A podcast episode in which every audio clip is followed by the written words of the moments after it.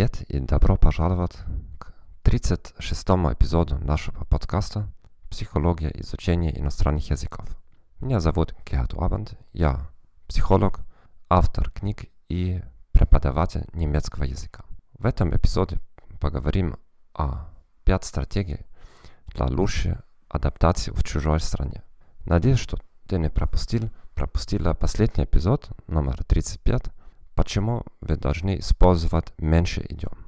Если тебе нравится этот подкаст, ты получаешь ценную информацию от этих эпизодов, тогда, пожалуйста, приобретай мою новую книгу 21 Self-Limiting Beliefs in Learning a Foreign Language Smashed, если ты знаешь английский, конечно. Спасибо заранее тоже для рекомендаций коллегам, друзьям или родственникам, которые тоже, может быть, страдают в процессе изучения иностранного языка.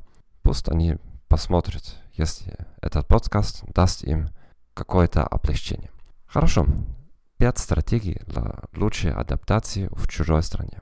Ты планируешь жить долгое время в чужой стране или, наверное, уже там живешь. В этом случае вот пять стратегий, которые меня помогли лично. Первая стратегия состоит в том, чтобы избегать использовать матовых или вульгарных слов, даже если большинство населения их использует. Во-первых, это, конечно, это не культурно, но многие из нас думают, что если они копируют то, что они видят и слушают вокруг себя, что люди их воспримут как своих. Это натурально, это природно, потому что и другие животные так поступают. Обезьяны так сделают, и даже другие животные имеют способность имитировать. И мы думаем, что если мы это сделаем, что нас принимают в, групп, в группу инсайдеров. Там. На самом деле, если вы правильно помните, как вы проводили время в детском саде, саду или в школе, это не так легко, потому что люди в другой группе, они очень, очень ясно ощущают, что вы вне и что ваша имитация это именно имитация. И иногда это снизит и ваш статус, потому что если пытаетесь имитировать, это значит, вы считаете себя нижним. И в многих странах есть двойной стандарт. В Германии это на 100%, и я думаю, что в всех странах есть двойной стандарт. Но в Германии такой двойной стандарт, что на поверхность люди очень эгалитарными, они ценят равенство. Но это не на самом деле так. Вот. Ты можешь находиться с начальником и наблюдать, что он использует пост постоянно вульгарных слов, как паразитарных слов. А ты можешь, можешь думать, что и меня можно так общаться. Но при первом твоем вульгарном слове у него в голове уже идет заметка. Вот, господин Орбан или как ваше имя, вот, необразованный человек, это вульгарный человек.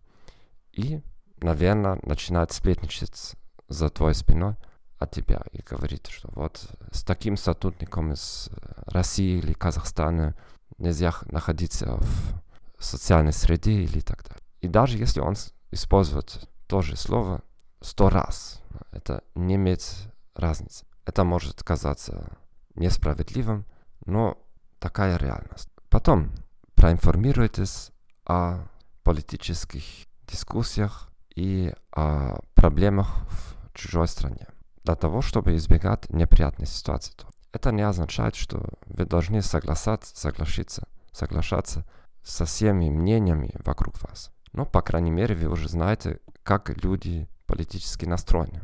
Допустим, в Германии сейчас или в многих странах идет раздвоение общества. 50% находится в одном направлении, а другая половина находится в другом направлении. Это Великобритании с Брекситом, в Америке с Дональдом Трампом и так далее. Вот общество раздел, разделяется на два группы. По крайней мере, вам надо знать, как узнать, какой группе этот человек принадлежит. Ну, это можно видеть по разным признакам и как себя вести в таких ситуациях. Потому что часто местное население пытается затягивать вас в свои национальные споры. Допустим. Вот, допустим, здесь, в Республике Молдова, вот это проблема языка. Вот, является национальный язык молдавским или румынским? И, или должен ли Молдова объединиться с Румынией? Любой иностранец будет использован как участник в каком-то эксперименте и без исключения будут его спрашивать, спросить, какое ваше мнение по этому вопросу? Вы же не считаете это несправедливо, что и бла-бла-бла. Сторонников обеих позиций. Вам, по крайней мере, надо знать, что есть такие дискуссии в обществе, чтобы уже иметь ранее подготовленный ответ на это. Опять же, это не значит, что вы должны быть согласными со всеми мнениями вокруг вас, но, по крайней мере, вы должны знать, как реагировать. Третий аспект – это быть проинформирован о проблемах, которые волнуют людей. Это может быть безработица, это может быть преступность, экология, какие-то социальные напряжения, могут быть разные проблемы. Но тем, что вы проинформируетесь, вы в состоянии развить эмпатию с ними. Потому что много мигрантов, они просто живут еще в голове в своей исходной стране. Им совсем не интересно, что случается в чужой стране, потому что у них только одна мотивация – это извлечь как можно больше пользу из чужой страны, перечислять деньги обратно на родину, и этим все закончено. В свободное время они собираются между собой, делают какие-то вечеринки, встречаются, смотрят телевизор по каналам Молдовы, России, Албании, Китая и так далее. И многим совсем не интересно, что, какие, какое состояние экономики, экологии, культуры в стране, в котором они проживают. И, конечно, что местное население это наблюдает, и они чувствуют, что люди придут только, чтобы воспользоваться страной. И это не делает вас привлекательным для общения и не делает вас привлекательным, чтобы продвигать вас по карьере.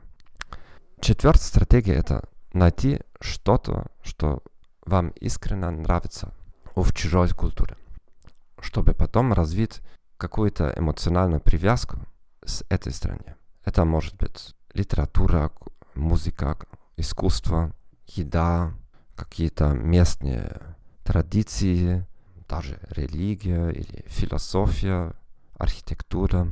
Но важно, чтобы это вам искренне нравилось. И пятый пункт – это научитесь задавать вопросы, чтобы избегать такую ситуацию, когда вы в беседах монополизируете дискуссию. И никогда не постарайтесь импонировать или впечатлять местное население вашими языковыми способностями. Вы не пришли в Германию или в США для того, чтобы получить, чтобы раздуть свой эго, чтобы люди вам сказали каждый день, как хорошо вы говорите на английском. Людей это не интересует. У них уже миллионы мигранты, и они заботятся о своих собственных проблемах. Но самое главное, это если у вас эта амбиция есть, тогда у вас будет наклонение, у вас будет э, импульс воспользоваться любой ситуацией для того, чтобы показаться своим красивым языком. И это не очень способствует уравновешенной дискуссии. Хорошо. Я надеюсь, что некоторые из этих пять стратегий для вас полезными. И заранее благодарю за рекомендации этого подкаста. Напишите мне и ваши комментарии, критики и пожелания для будущих эпизодов. Всего хорошего и с Новым годом. До свидания.